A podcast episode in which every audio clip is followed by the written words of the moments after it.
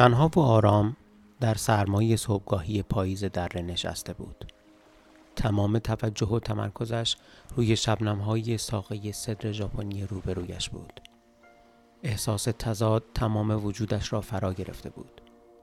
بعد از سالها تمرین تکنیک های مختلف شمشیر و انضباط درونی به نقطه ای رسیده بود که سامورایی های با سابقه و بالا رتبه شهر لایق معلمی می دیدندش و به شوگان پیشنهاد داده بودند که موساشی را به قصد دعوت کند تا به او راه شمشیر زنیش را آموزش دهد. موساشی یک دهقانزاده بود که تنها در یک جنگ آن هم به عنوان سرباز شرکت کرده بود و کلاس اجتماعیش نزدیک و شبیه به هیچ یک از دیگر معلمان شوگان نبود.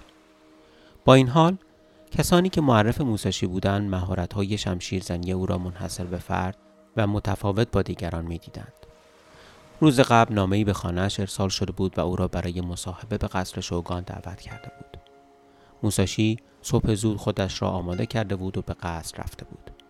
بعد از چند ساعت معطلی در اتاق انتظار یک سامورایی بالا رتبه بعد از مذرت خواهی مفصل خبر رد شدن موساشی را در مرحله تحقیقات شخصیت داده بود.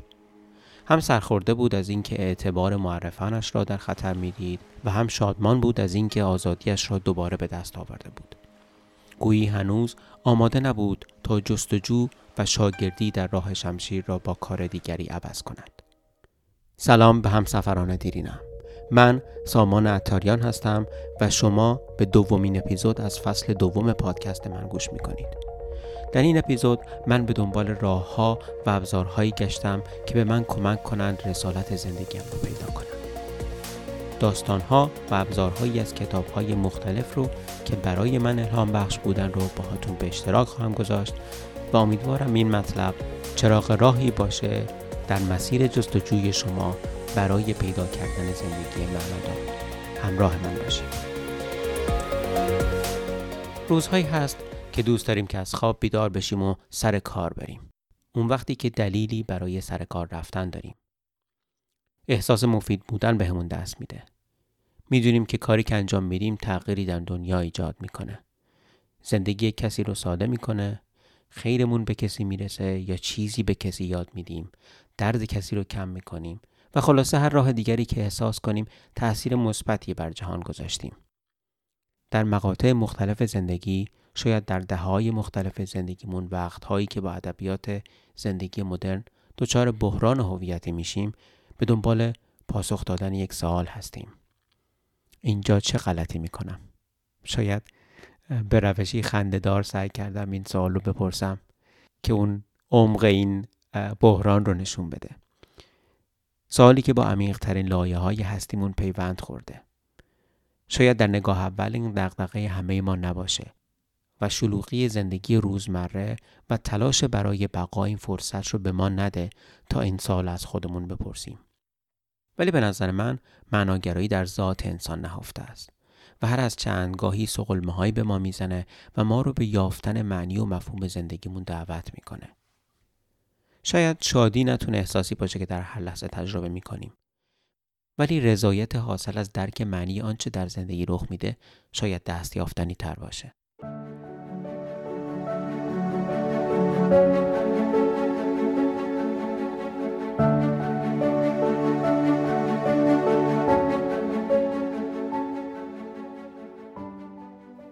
مردمان شهر اوکیناوای ژاپن پیدا کردن هدف بودنشون رو تمرین روزمره خودشون کردن. ساکنین این جزیره بالاترین متوسط سن رو در میان تمامی شهرهای دنیا دارن و به گفته خودشون آن را مدیون عادات غذایی و ذهنی خوب خود می‌دونن. یکی از مهمترین عادات ذهنی ایکیگای نام داره که میشه اون رو دلیل یا بهانه‌ای برای زنده بودن ترجمه کرد. مردمان این شهر مفهومی به اسم بازنشستگی نمی‌شناسن و حتی در دههای نهم و دهم زندگیشون مشغول کار هستند تا احساس مفید و زنده بودن را از دست ندن. زندگی کردن ایکیگای مأموریت هر روزه زندگی اونهاست و در کارهای روزمره خود اون رو به گونه های مختلف تمرین می‌کنن. و اگر کسی هنوز ایکیگای خودش رو پیدا نکرده باشه مأموریتش پیدا کردن ایکیگایش خواهد بود. چرا پیدا کردن ایکیگای مهمه؟ روزمرگی مجالی برای توجه به اهداف بلند مدت و چشماندازهای زندگی باقی نمی‌ذاره و این دیدگاه کوتاه مدت نتیجهش این میشه که با کوچکترین تلاطمی در مسیر تاب و توان تحمل سختی ها را از دست میدیم و عدم رضایت از زندگی نتیجه تمام تلاش ها و سخت کوشی هامون میشه. خیلی ساده هر چالشی می‌تونه ناامیدمون کنه. ولی اگر نیم نگاهی به دوردست و چشمانداز بلند مدت زندگیمون داشته باشیم تحمل این ناملایمات آسان تر خواهد شد. می‌پرسی چرا؟ چون دلیلی بزرگتر برای خودمون در نظر داریم و می‌دونیم که نیاز به صبر و برنامه ریزی برای آینده دورتر داریم تا به مقصد مورد نظرمون برسیم. پیدا کردن رسالت زندگی کار پیچیده ای نیست ولی نیاز به پیگیری و تمرین داره که این به معناست که کار آسانی نخواهد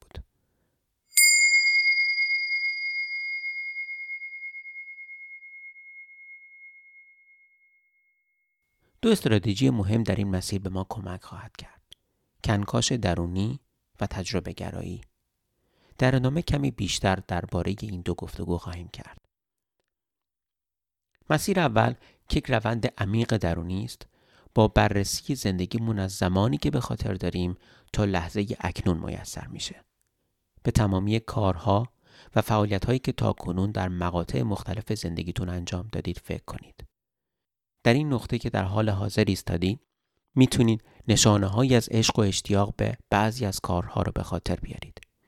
این نشانه ها می‌تونه لذت بردن از انجام یک کار و غرق شدن در اون باشه. وقتی که از صرف ساعت ها وقت بر روی کار خسته نمیشیم. شاید خود اون کار اونقدر جذاب نباشه ولی اگر چند نمونه از این تجربه ها رو کنار هم بگذاریم متوجه یک الگوی تکرار شونده میشیم که در بین همه اینا مشترکه. به دنبال نخ زرینی میگردیم که تمام این علایق و لحظات لذت بخش رو به هم میبافه. من این الگو رو بعد از چند سال کار در زمینه های مختلف شناسایی کردم.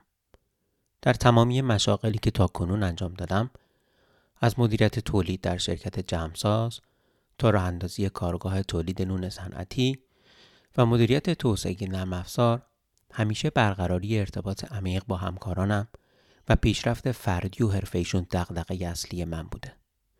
برای سالها هیچ کاری رازیم نمی‌کرد. هیچ عنوان شغلی یا دستاورد حرفه‌ای من رو به هیجان نمی آورد. درست بعد از تجربه راه اندازی کارگاه تولید نون بود که متوجه شدم کجای کار میلنگید.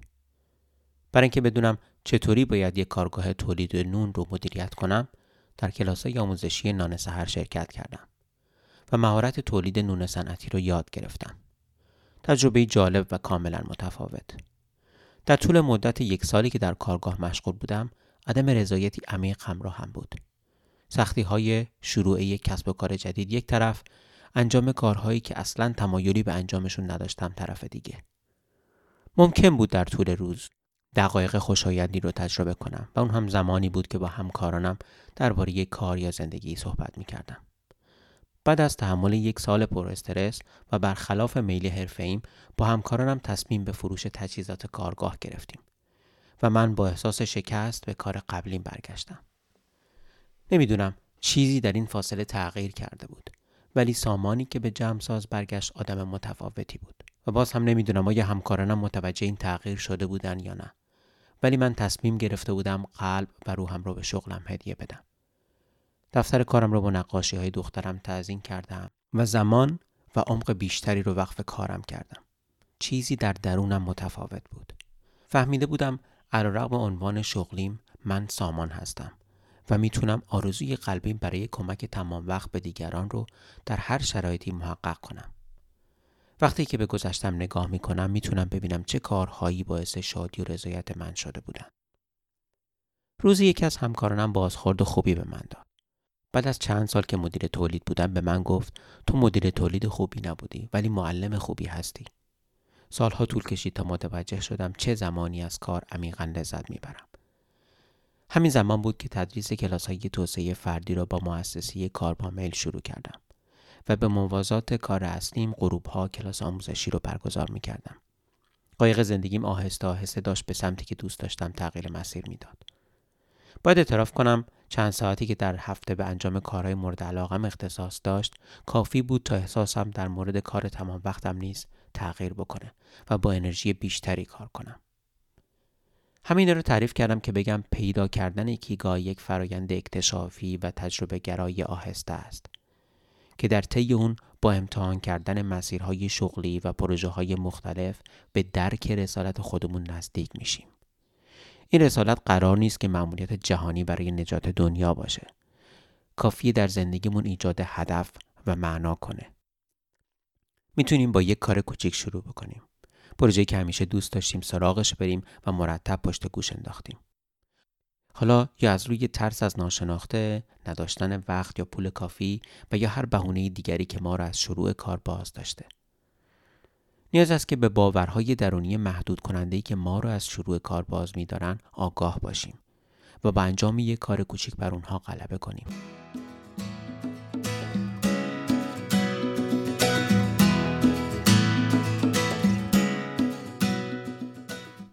برای پیدا کردن ایکیگای به دنبال پاسخ به چهار سوال هستیم. در انجام چه کارهایی خوب هستم؟ برای چه کارهایی شروع و اشتیاق درونی دارم؟ دنیا چه مهارت ها و مشاقلی رو نیاز داره؟ و بابت چه خدماتی می‌تونیم پول دریافت کنیم؟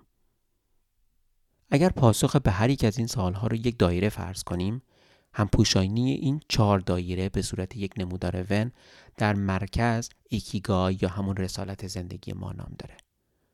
برای شروع سعی کنیم تا اونجایی که می‌دونیم و می‌تونیم به این سالها پاسخ بدیم. ممکنه در ابتدا جواب همه پرسش ها رو نداشته باشیم و این کاملا طبیعیه. اینجا نقطه شروعه. می‌تونیم لیستی از مشاغل، پروژه ها و فعالیت هایی که تاکنون انجام دادیم رو تهیه کنیم و بعد به دنبال الگوی مشترکی باشیم که باعث شده همکاران یا مشتریان ما بازخورد خوبی درباره مهارت‌هامون به ما بدن. البته درک و برآورده شخصی خودمون نیز منبع خوبیه. برای پیدا کردن کارهایی که ما رو به شوق میارن به فعالیت هایی فکر کنیم که در زمان انجام اونها متوجه گذر زمان نمیشیم و هرگاه که برای مدتی از اونها دور هستیم به دنبال فرصتی میگردیم تا خودمون رو حتی برای مدت زمان کوتاهی در اونها غرق کنیم. خیلی از ما هنوز فرصت این رو پیدا نکردیم که زمان کافی برای کشف و تجربه اشتیاق درونیمون صرف کنیم. و یا نمی‌دونیم اصلا چه چیزی ما رو به شوق میاره و یا اطمینان نداریم اون چیزی که فکر می‌کنیم کار رویای ماست واقعا ما رو خوشحال خواهد کرد یا نه. چند سال پیش با ایده آشنا شدم که یک مهندس شاغل در گوگل در یک سخنرانی تد معرفی کرده بود. ایده خیلی ساده بود.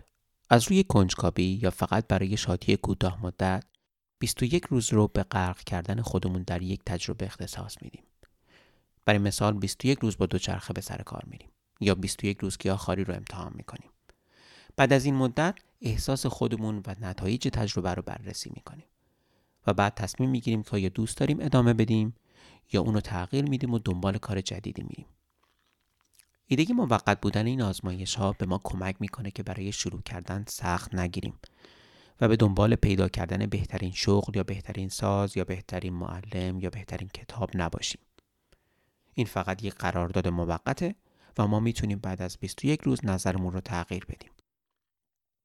ولی برای اینکه بهترین نتیجه رو از این تجربه بگیریم نیازه که به 21 روز و اختصاص وقت کافی به این تجربه متحد باشیم تا بتونیم از لایه های اولیه سخت اون گذر کنیم و نیم نگاهی به عمق تجربه داشته باشیم. خاصیت مهم دیگه این جستجو استفاده از خلاقیته.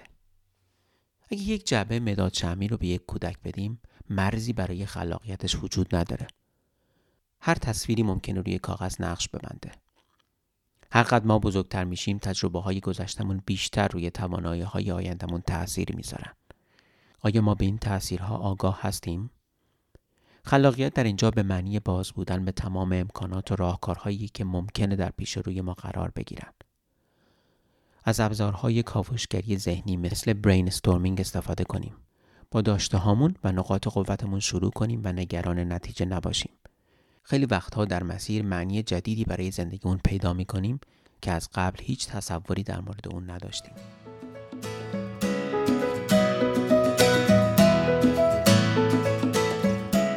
درک سیورز نویسنده، سخنران و موزیسین داستان پیدا کردن مسیر زندگیش رو اینطور تعریف می‌کنه که چطوری در سن 18 سالگی وقتی که یکی از دوستانش پیشنهاد گیتار زدن در یک مهد کودک رو رد کرده بود درک با خوشحالی پیشنهاد کار 75 دلاری رو علی‌رغم هزینه اتوبوس 60 دلاری پذیرفته بود.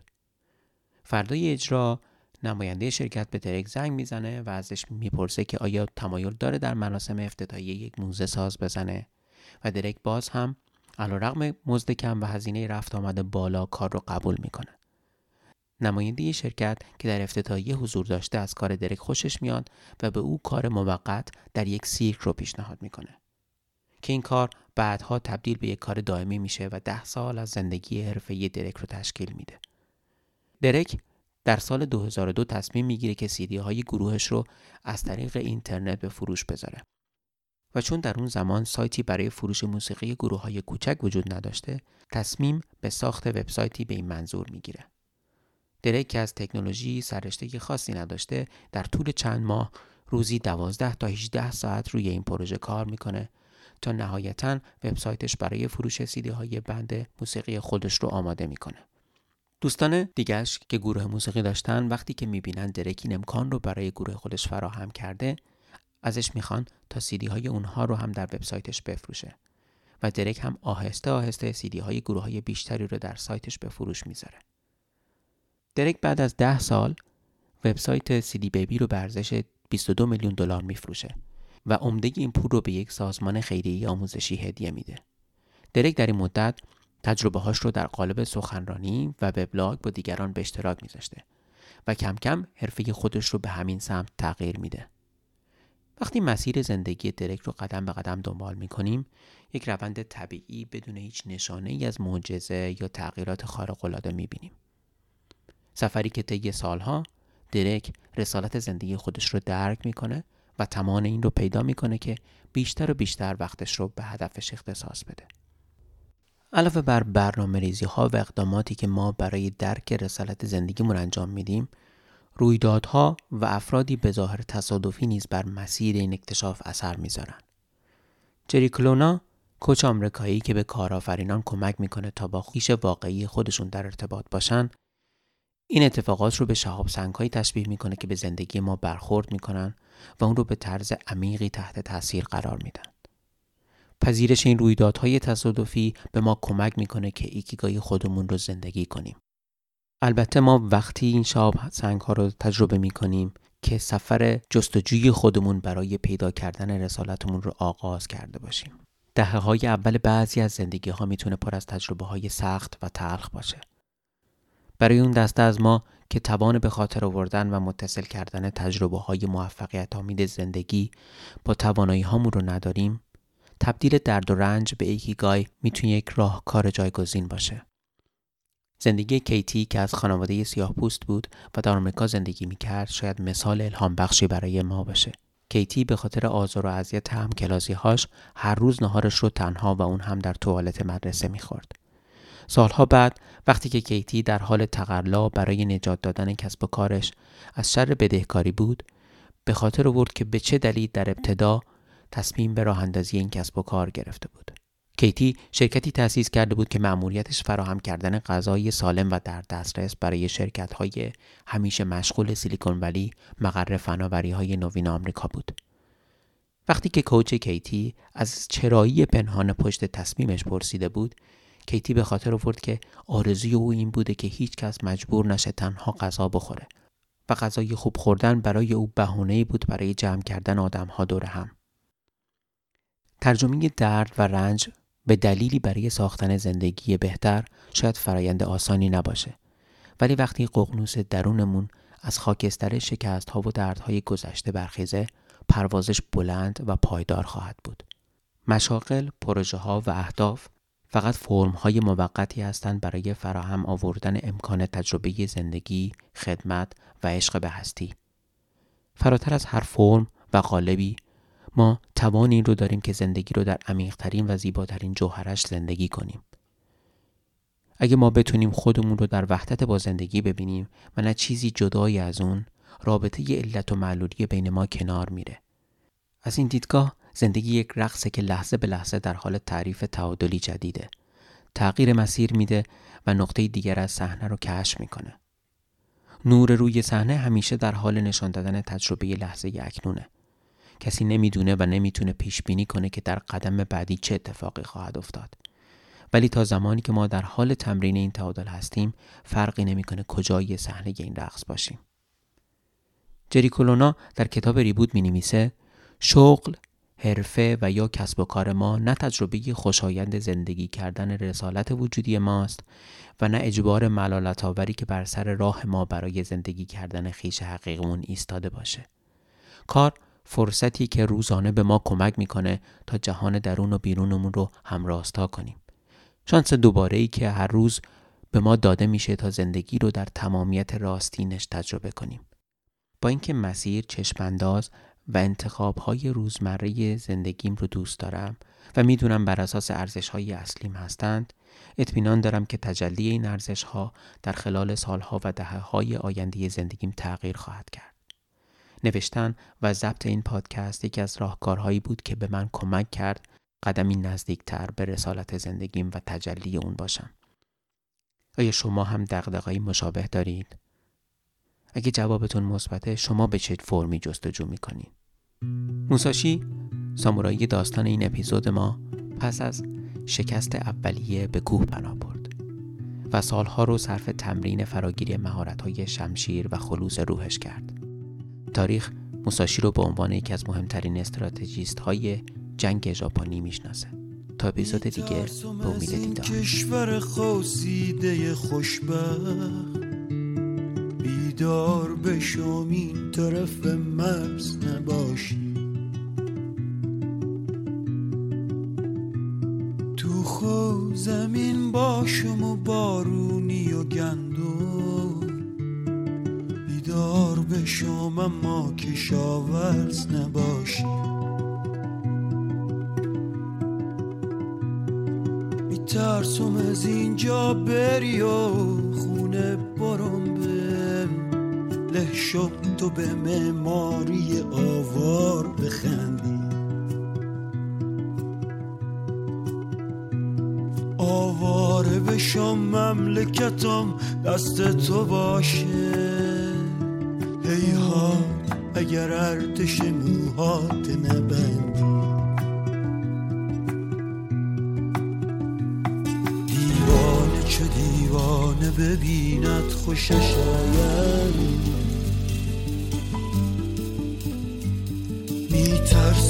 اون لحظه که دیوونه نباشی